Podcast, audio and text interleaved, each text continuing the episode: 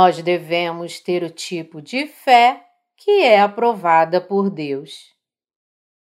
Apocalipse 21, de 1 a 27 Deus nos dará um novo céu e a nova terra. Deus nos diz que o que você vê agora, primeiro o céu e a terra e todos os seus pertences, todos desaparecerão, e que Ele nos dará em seu lugar um novo céu, uma nova terra e um novo mar, e renovará todas as coisas neste universo recém-criado. Isso significa que o Senhor Deus dará o novo céu e a nova terra como seu presente aos santos que participaram da primeira ressurreição. Essa bênção é um presente de Deus que ele concederá aos seus santos que receberam a remissão de seus pecados. Deus, portanto, dará essa bênção aos santos que participarem da primeira ressurreição. Essa bênção só é permitida para aqueles santos que, crendo no Santo Evangelho da Água e do Espírito dado por Jesus Cristo, receberam a remissão dos seus pecados. Nosso Senhor Jesus se tornará assim o esposo dos santos. A partir de agora, tudo o que resta às noivas a fazer é serem revestidas da proteção, bênçãos e poder do noivo como esposas do Cordeiro e viverem em glória em seu glorioso reino para sempre. A passagem também nos diz que a Cidade Santa, Nova Jerusalém, desceu do céu. Esta não é uma cidade comum, pois diz que a cidade é tão bela quanto uma noiva adornada para seu marido descendo do céu. Deus preparou uma cidade santa para os santos. Esta cidade é a cidade de Jerusalém, o templo de Deus. Este templo está preparado apenas para os santos de Deus e foi planejado para os santos o tempo todo em Jesus Cristo, mesmo antes do Senhor Deus criar este universo. Os santos, portanto, não podem deixar de agradecer ao Senhor Deus com sua fé e dar glória a Ele por este dom da graça. Todas essas coisas, que os santos foram feitos povo de Deus e que ele se tornou seu Deus, são a graça derramada por Deus e um presente que os santos receberam dele por crerem na palavra da salvação, da água e do Espírito. Portanto, todos aqueles que são abençoados para entrar no templo do Senhor e viver com ele darão graças e glórias a Deus para sempre, pois a Escritura nos diz que Deus enxugará suas lágrimas que não haverá mais morte, nem clamor, nem sofrimento, e que as primeiras coisas terão passado. Embora tristeza, choro, dor, morte, lamento e tristeza abundem neste mundo agora, no novo céu e nova terra, todas essas coisas terão passado. Aqueles que viverão no novo céu e nova terra dados pelo Senhor Jesus não mais derramarão lágrimas de tristeza ou chorarão de tristeza pela perda de seus entes queridos. Nunca mais. Quando chegar o tempo da entrada dos santos no novo céu e nova terra, o primeiro céu, a primeira terra e todas as suas tristezas simplesmente desaparecerão, e tudo o que aguarda os santos é viver suas vidas de glória e de bênçãos com Deus no novo céu e nova terra para sempre.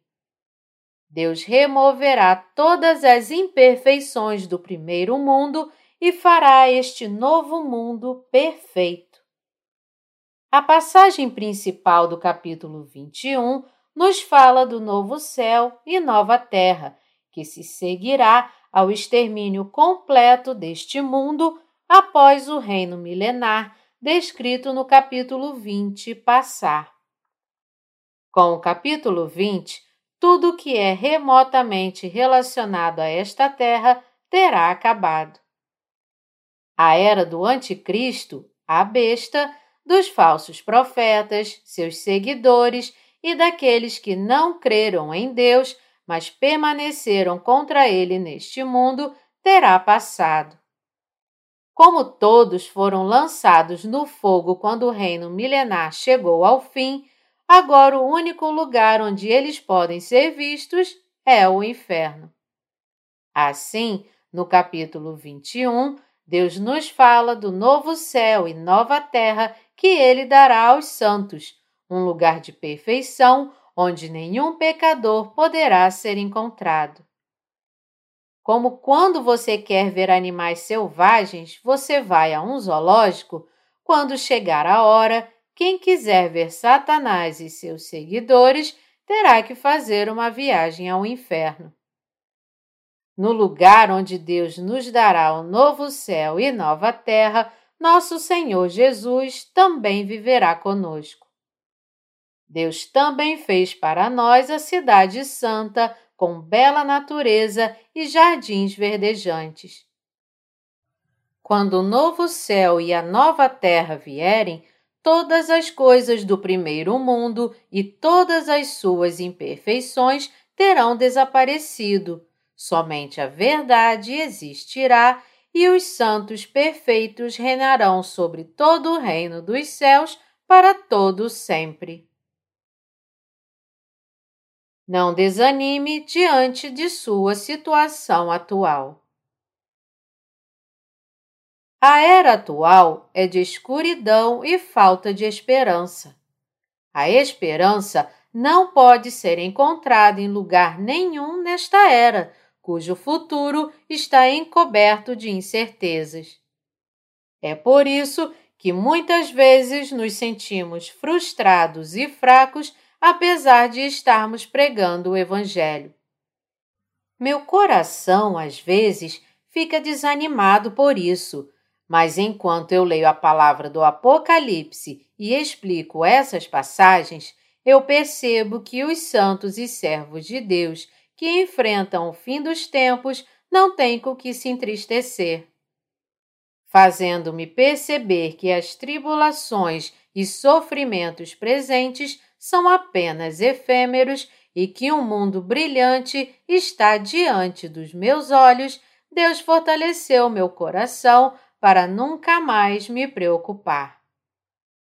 Se olharmos apenas para nossas condições atuais, nossas vidas são realmente deprimentes, tristes e desinteressantes, e estamos propensos a ficar desanimados com os problemas incessantes que nos visitam enquanto servimos ao Evangelho. Mas, devido a todas as bênçãos do Senhor Jesus que estão se aproximando de nós, embora não possam ser vistas pelos nossos olhos da carne, nossos corações estão livres de todas as desorientações e, em vez disso, são preenchidos por grande esperança e alegria. A razão pela qual não há absolutamente nenhuma necessidade de vivermos na tristeza é porque nosso Deus já nos deu seu novo céu e nova terra. Você crê no novo céu e nova terra? Apesar de você não ter experimentado, você já o contemplou? Esta terra também tem alguns lugares bonitos. Quando falamos de um bom ambiente de vida neste mundo, geralmente estamos falando de árvores, pastagens verdes além dos rios, flores nos campos e pessoas boas. Também deve haver água límpida fluindo e não deve ter gente ruim nem faltar nada. Quando todas essas condições estão reunidas, dizemos ser o ambiente mais fantástico. Mas no céu, tudo é perfeito, muito mais e melhor do que o melhor lugar que o mundo inteiro possa ter. A questão é, então, para quem Deus preparou e fará descer do céu esta cidade santa construída com tanta perfeição. Deus fez esta cidade para ninguém menos que os santos. É por isso que todos podemos esquecer tudo sobre a primeira terra. Embora iremos viver em glória no reino milenar, no próximo mundo, no novo céu e nova terra descritos no capítulo 21, que Deus realmente quer nos dar, viveremos com o Senhor Jesus em glória ainda maior.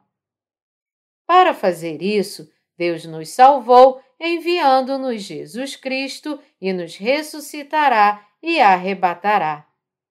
Viver com o Senhor Deus em corpos aperfeiçoados, como o corpo de Jesus ressuscitado, fornece uma imagem perfeita da vida feliz e abençoada que nos espera.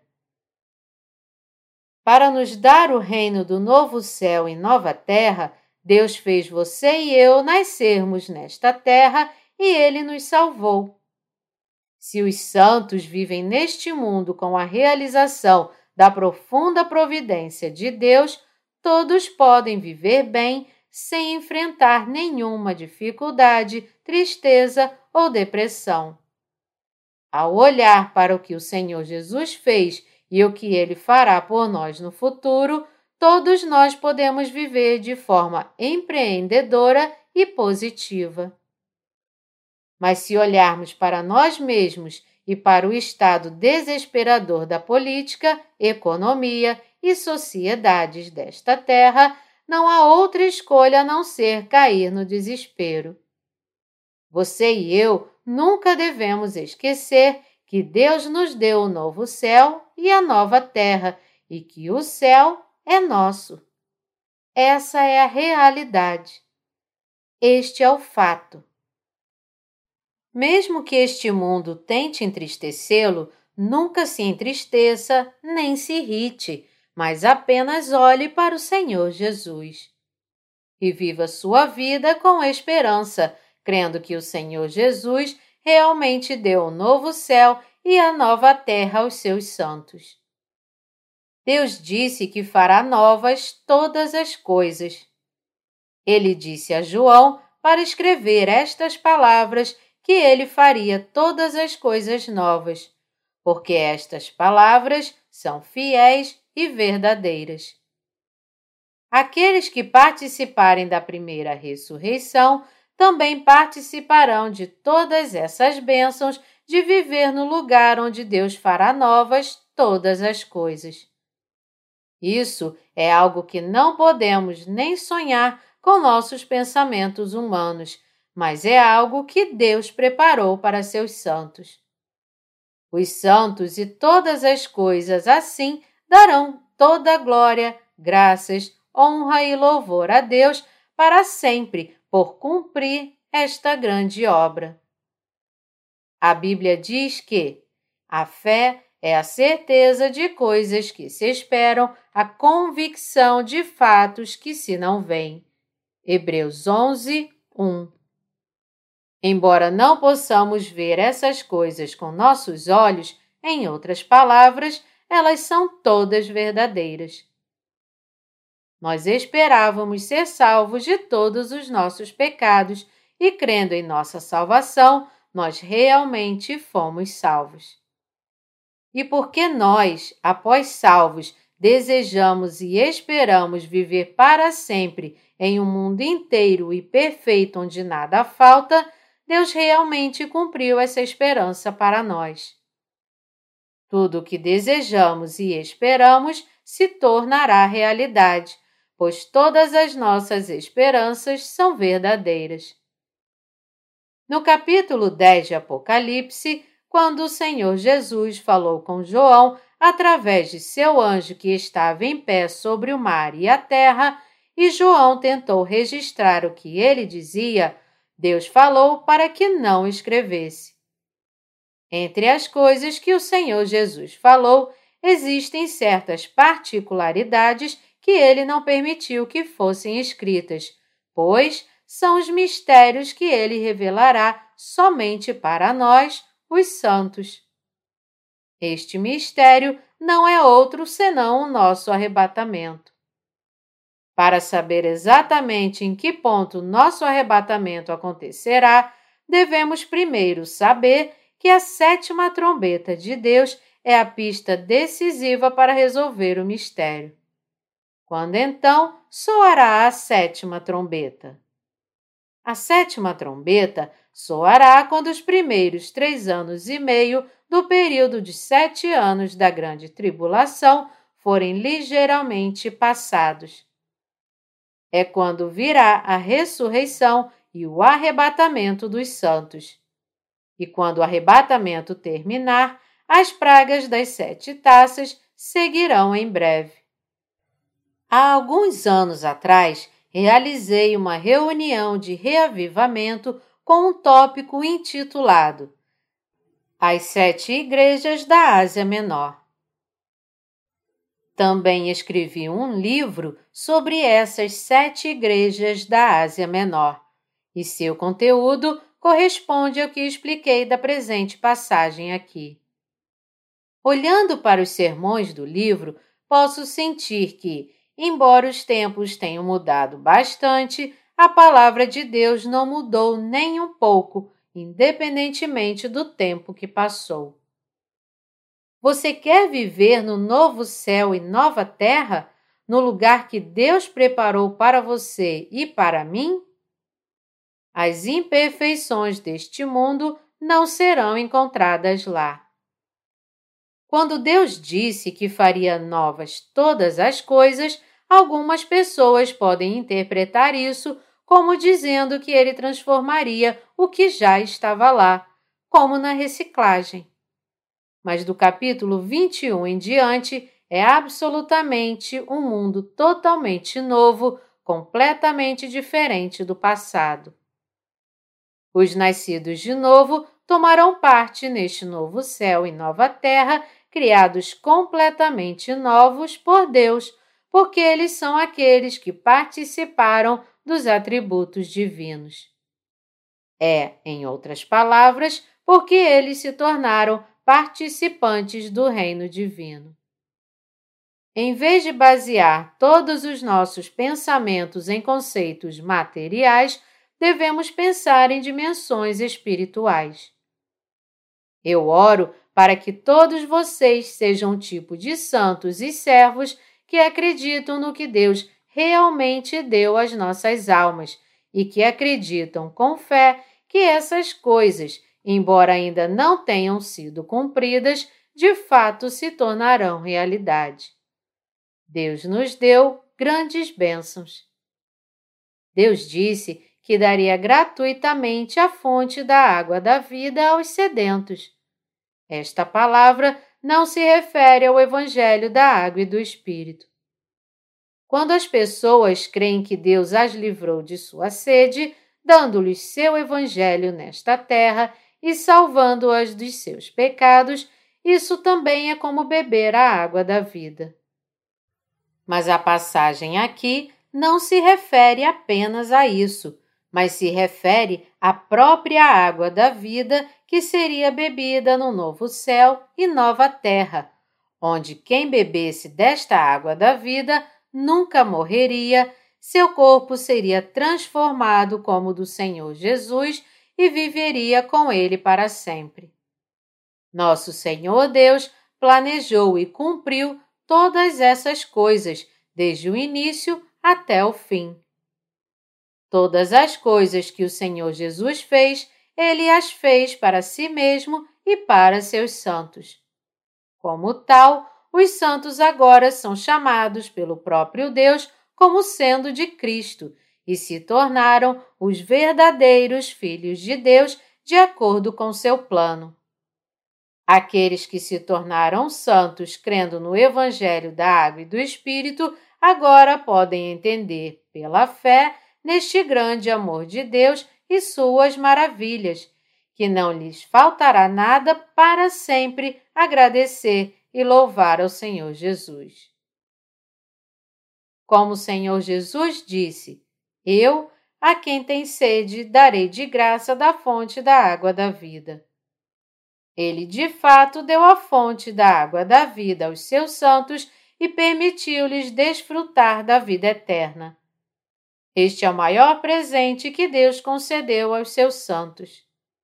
Agora, os santos devem viver para sempre no novo céu e nova terra e beber da fonte da água da vida, da qual nunca mais terão sede.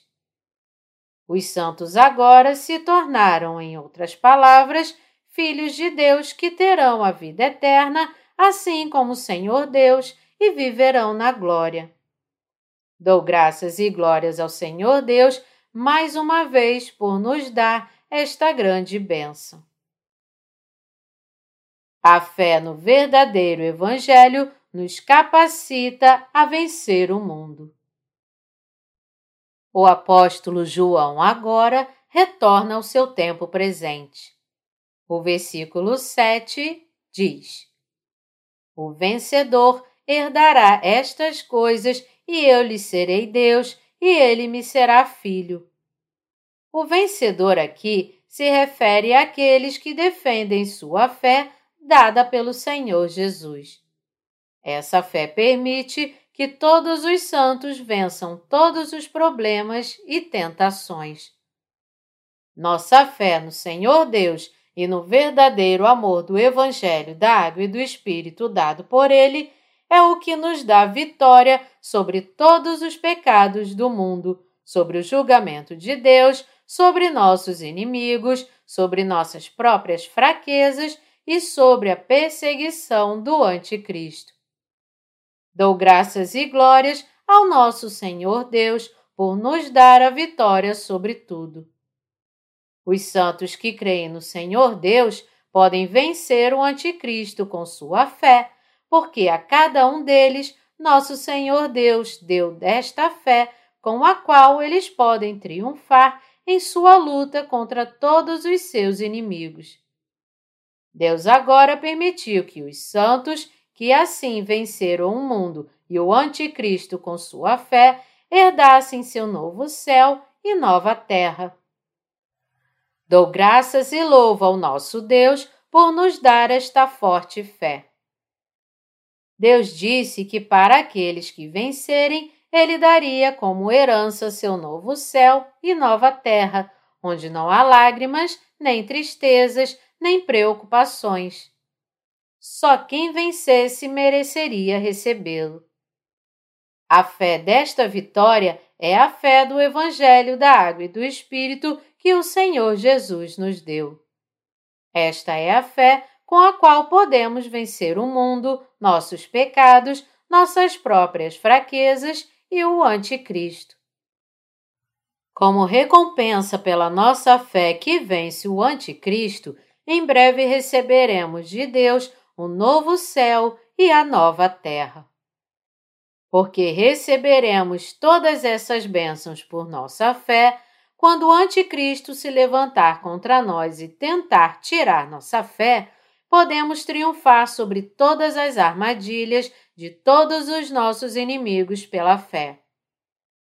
Aqueles que vencem creem na palavra de Deus, não importa o que os outros digam a eles, e defendem sua fé nesta verdade de que o Senhor Jesus levou todos os seus pecados. Aquele de nós que, após receberem a remissão de nossos pecados e terem nascido de novo, agora estão vivendo o fim dos tempos, devem vencer as armadilhas do Anticristo pela fé. Podemos vencer as tribulações de curta duração com nossa fé na verdade de que o Senhor Jesus nos deu seu novo céu e nova terra, bem como toda riqueza, esplendor e glória. Quando o um mundo melhor nos espera, será que na realidade trairíamos o evangelho dessa fé? Quando amanhã coisas melhores virão para nós, quando coisas surpreendentemente maravilhosas nos aguardam se perseverarmos apenas por um dia, não seríamos capazes de suportar as dificuldades de hoje? todos nós podemos perseverar. A Bíblia nos fala frequentemente sobre fé, esperança e amor, como as virtudes essenciais que os santos devem manter em suas mentes. Aqueles que têm esperança são mais que capazes de superar suas tribulações presentes, crendo que todas essas bênçãos que Deus lhes deu são sua realidade. E porque as pragas do fim dos tempos duram apenas um pouco, e porque Deus também dará aos seus santos meios de escapar delas, todos nós podemos perseverar. Espero que você, a partir deste momento em diante, já entre no novo céu e nova terra e viva no reino da fé. No reino da fé, essa palavra deve tocar seu coração através da fé, ao invés de sua pele da carne. Quando isso acontecer, seu coração se tornará forte, pois encontrará novas forças e terá esperança. Todos os santos serão martirizados no fim dos tempos. Olhando para a esperança que depositamos no novo céu e nova terra, somos mais que capazes de abraçar o martírio com renovada força. Em sua essência, nosso Senhor Deus é o Deus da verdade e o Deus do amor. Quem então são as pessoas que são fundamentalmente covardes diante de Deus? Esses são os que nasceram com o pecado original e que não foram purificados de todos os seus pecados com a palavra do Evangelho da Água e do Espírito dada pelo Senhor Jesus. Porque, em sua essência, eles adoram os malignos mais do que adoram a Deus. Eles claramente se tornaram servos de Satanás. É porque eles adoram o mal diante do Senhor Deus e porque eles amam e seguem as trevas mais do que a luz que eles são covardes diante do Senhor Deus. Todos aqueles que são covardes diante de Deus participarão do lago ardendo com fogo e enxofre. É um fato estabelecido que essas pessoas, que por si mesmas são as próprias trevas devido a seus pecados em seus corações, não têm outra escolha a não ser temer a Deus. Como as almas daqueles que pertencem a Satanás amam as trevas, são covardes diante de Jesus, que se tornou a luz. É por isso que eles devem levar suas maldades e fraquezas a Deus e receber a remissão de seus pecados. Aqueles que não creem no Evangelho da Água e do Espírito dado pelo Senhor Jesus são os maiores pecadores diante de Deus e seus inimigos. Como suas almas pertencem ao abominável, e porque eles se opõem a Deus, amam e cometem todo pecado que existe, seguem falsos sinais, adoram todos os tipos de ídolos e falam todo tipo de mentira, pelo justo julgamento de Deus, todos eles serão lançados no lago ardente de fogo e enxofre. Esta é a punição da segunda morte. A segunda morte será decretada às pessoas que serão enviadas para o inferno. E estes são os covardes, os incrédulos, os abomináveis, os homicidas, os imorais, os feiticeiros e os idólatras, que, como o Anticristo e seus seguidores, não aceitam o amor de Deus agora. Os que não creem em Deus são os mais malignos. A Bíblia nos diz que todos esses maus serão lançados no lago ardendo com fogo e enxofre. É por isso que a Bíblia chama isso de segunda morte.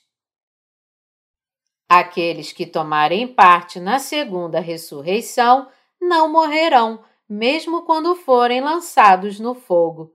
E para este mesmo propósito de serem lançados no fogo, eles serão ressuscitados em corpos que viverão para sempre. Os incrédulos em Deus serão ressuscitados para serem lançados no lago de fogo e enxofre. A segunda ressurreição, que trará sofrimento eterno no fogo do inferno sem morrer, está reservada para todas essas pessoas que não creem. Logo após o derramamento das sete taças contendo as sete pragas, o reino milenar será cumprido e quando seus mil anos passarem, os santos se mudarão para o novo céu e nova terra. Na frase Vem, mostrar-te-ei a noiva, a esposa do cordeiro. A esposa do cordeiro aqui se refere àqueles que foram salvos pelo Evangelho da Água e do Espírito dado por Jesus Cristo e por crerem neste Evangelho. Não há como descrever a glória e a beleza da Cidade Santa. A Nova Jerusalém refere-se à Cidade Santa, onde os santos irão morar com seu noivo. Esta cidade que João viu era realmente linda e fantástica. Era majestosa em tamanho, adornada por pedras preciosas de dentro para fora, limpa e clara. O anjo mostrou a João onde as noivas de Jesus Cristo viverão com seu noivo. Imagine viver em um palácio construído com pedras preciosas. Nesta cidade construída com doze diferentes pedras preciosas, aqueles que são a noiva do Cordeiro viverão para sempre. Esta cidade é o presente que Deus deu à esposa do Cordeiro. O texto bíblico nos diz que a Nova Jerusalém brilha resplandecentemente e que sua luz é como a da pedra mais preciosa, como a pedra de jaspe, brilhante como um cristal. A glória de Deus está, portanto, com a cidade e todos os que nela vivem. O domínio de Deus é o da luz, e somente aqueles que foram purificados de todas as suas trevas, fraquezas e pecados podem entrar nesta cidade e viver nela. Assim, para entrarmos nesta cidade santa, todos nós devemos crer somente na verdadeira palavra do Evangelho da Água e do Espírito que nosso Senhor Jesus nos deu. A passagem diz que a cidade tem uma grande e alta muralha com doze portas. E diz que nas portas estão escritos nomes, e que estes são os nomes das doze tribos dos filhos de Israel. Deus nos diz que Ele realmente foi quem preparou esta cidade para seus santos, cercada por uma grande e alta muralha. Esta é uma indicação espiritual de que o caminho para entrar nesta cidade santa é muito difícil. Em outras palavras, nos diz que ser salvo de todos os nossos pecados diante de Deus é impossível com os esforços humanos ou com as coisas materiais do mundo da criação de Deus. Para sermos libertos de todos os nossos pecados e entrarmos na cidade santa de Deus, é absolutamente necessário que tenhamos a mesma fé dos doze discípulos de Jesus, a fé que crê na verdade do Evangelho da Água e do Espírito. Sendo assim, ninguém que não tenha essa fé no Evangelho da Água e do Espírito poderá entrar na Cidade Santa. A cidade é guardada por doze anjos em pé como porteiros designados pelo Senhor Deus. A frase sobre elas, nomes inscritos nas portas, por outro lado, nos diz que os donos desta cidade já foram escolhidos, pois seus donos não são outros senão o próprio Deus e seu povo, e a cidade pertence ao povo de Deus que agora se tornou seus filhos. Esta cidade santa tem três portas em cada uma de suas quatro direções: norte, sul, leste e oeste. Tenho certeza de que o Senhor Jesus mencionou essas três portas especificamente aqui para nos dizer que elas estão especialmente relacionadas ao Evangelho em que cremos. 1 João 5, de 7 a 8, afirma que há três que testemunham o verdadeiro Evangelho, tanto no céu quanto na terra. Somente aqueles que acreditam nessas três testemunhas, tanto no céu quanto na terra, podem entrar no céu. Nós, os nascidos de novo, cremos no Deus triuno e em seu ato justo de nos salvar através da água, do sangue e do Espírito. O fato de os nomes dos doze apóstolos estarem inscritos nos doze fundamentos da muralha da cidade nos diz que o Senhor Jesus fez exatamente como havia prometido, que não apagaria seus nomes do livro da vida, mas os escreveria. Um estádio, estádio em grego, é uma unidade de medida de distância, cerca de 600 pés, 150 metros, na medida de hoje.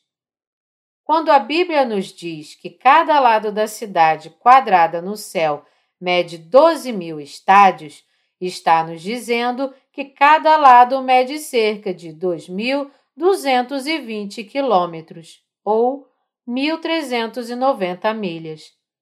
Também nos é dito que seu comprimento, largura e altura são os mesmos.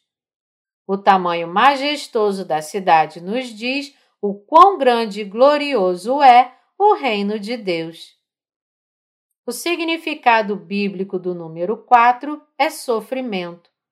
A fé que o Senhor Jesus exige de nós não é algo que qualquer um pode ter.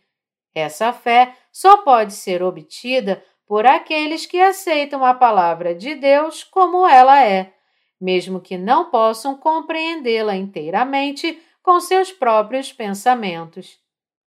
Como cristão, é impossível entrar na Cidade Santa de Deus apenas crendo na cruz de Jesus e que o Senhor é Deus e Salvador. Assim como o próprio Senhor Jesus disse, ninguém pode entrar no reino de Deus se não nascer de novo da água e do Espírito. As pessoas só podem nascer de novo quando creem que todos os pecados do mundo foram passados para Jesus quando ele foi batizado por João Batista e que ele expiou seus pecados, derramando seu sangue e morrendo na cruz em seu lugar. A frase a cidade é de ouro puro, semelhante a vidro límpido. Nos diz que somente aqueles cuja fé é como ouro, ou seja, Somente aqueles que realmente acreditam em Deus podem entrar nela. Diz-nos que a fé que permite entrar na Cidade Santa do Senhor Jesus é o tipo de fé que crê na palavra de Deus, como está escrita, que é pura e livre de todas as coisas mundanas. Ela nos diz, em outras palavras, que devemos aceitar a palavra de Deus de nascer de novo da água e do Espírito em sua pureza, crer verdadeiramente nesta palavra e ter a fé refinada. Os alicerces da muralha da cidade são adornados com todo tipo de pedras preciosas, nos dizendo que podemos nos nutrir de diferentes aspectos da fé da palavra de nosso Senhor Jesus. Nós devemos ter a fé disciplinada, não apenas a fé no Evangelho da Água e do Espírito ou a esperança no céu e no reino milenar. Esta fé treinada também vem através da palavra de Deus enquanto suporta os sofrimentos presentes.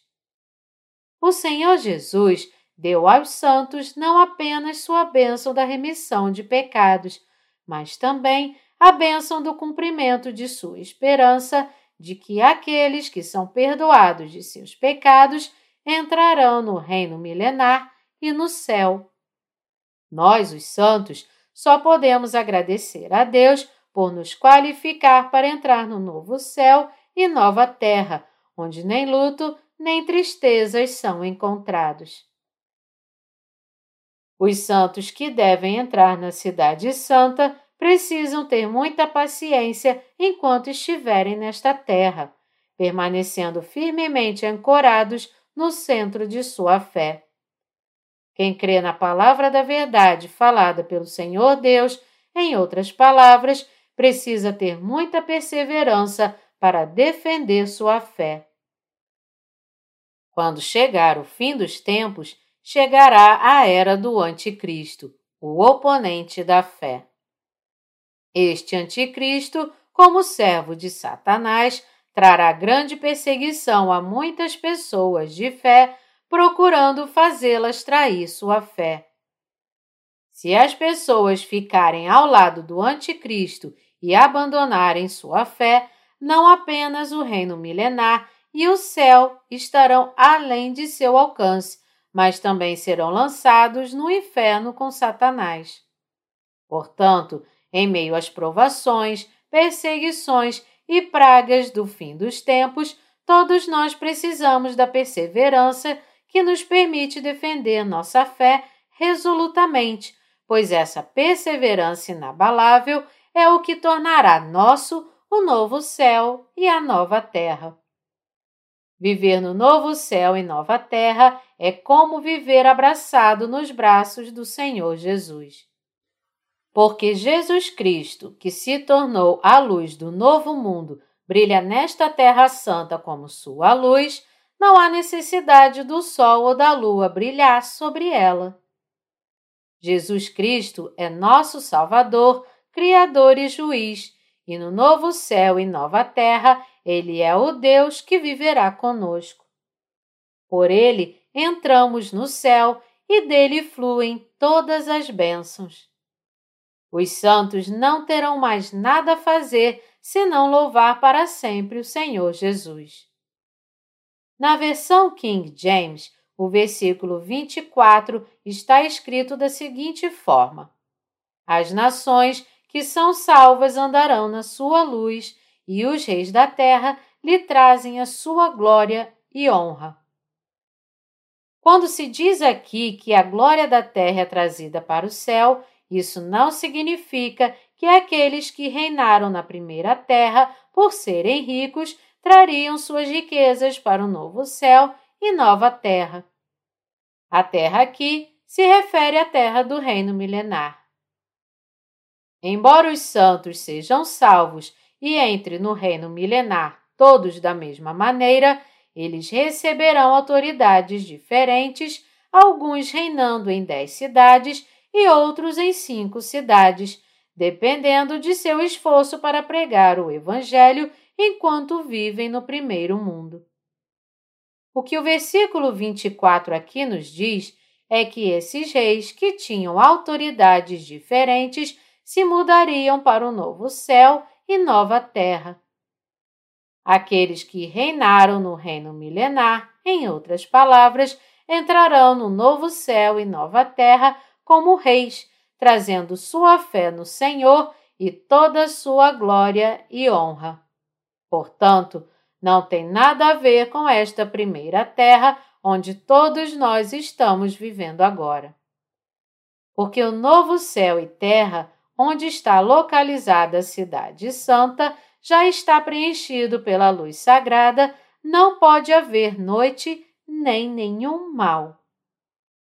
Tanto entre os cristãos como os não cristãos deste mundo, todos aqueles que não conhecem a verdade do Evangelho da Água e do Espírito são profanadores, abomináveis e mentirosos.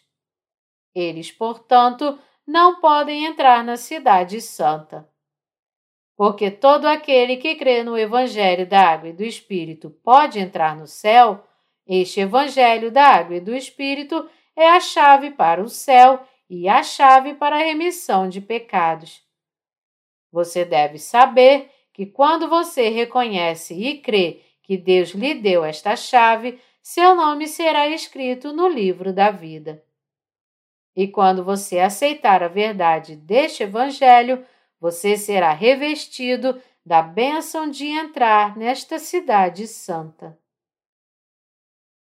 Creia que a cidade santa já nos foi dada.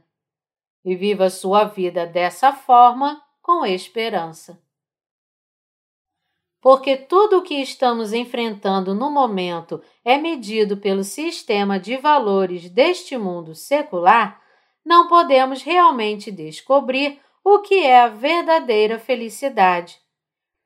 Mas quando medimos com a vara de medir de Deus, todos podemos perceber que aqueles que têm o céu em sua posse são os verdadeiramente felizes. Por quê? Porque mais cedo ou mais tarde todas as coisas do mundo desaparecerão.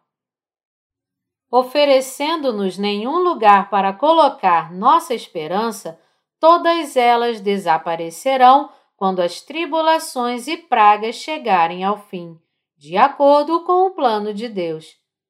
Nada poderia ser mais tolo do que colocar a esperança em coisas da carne que simplesmente apodreceriam e queimariam em cinzas.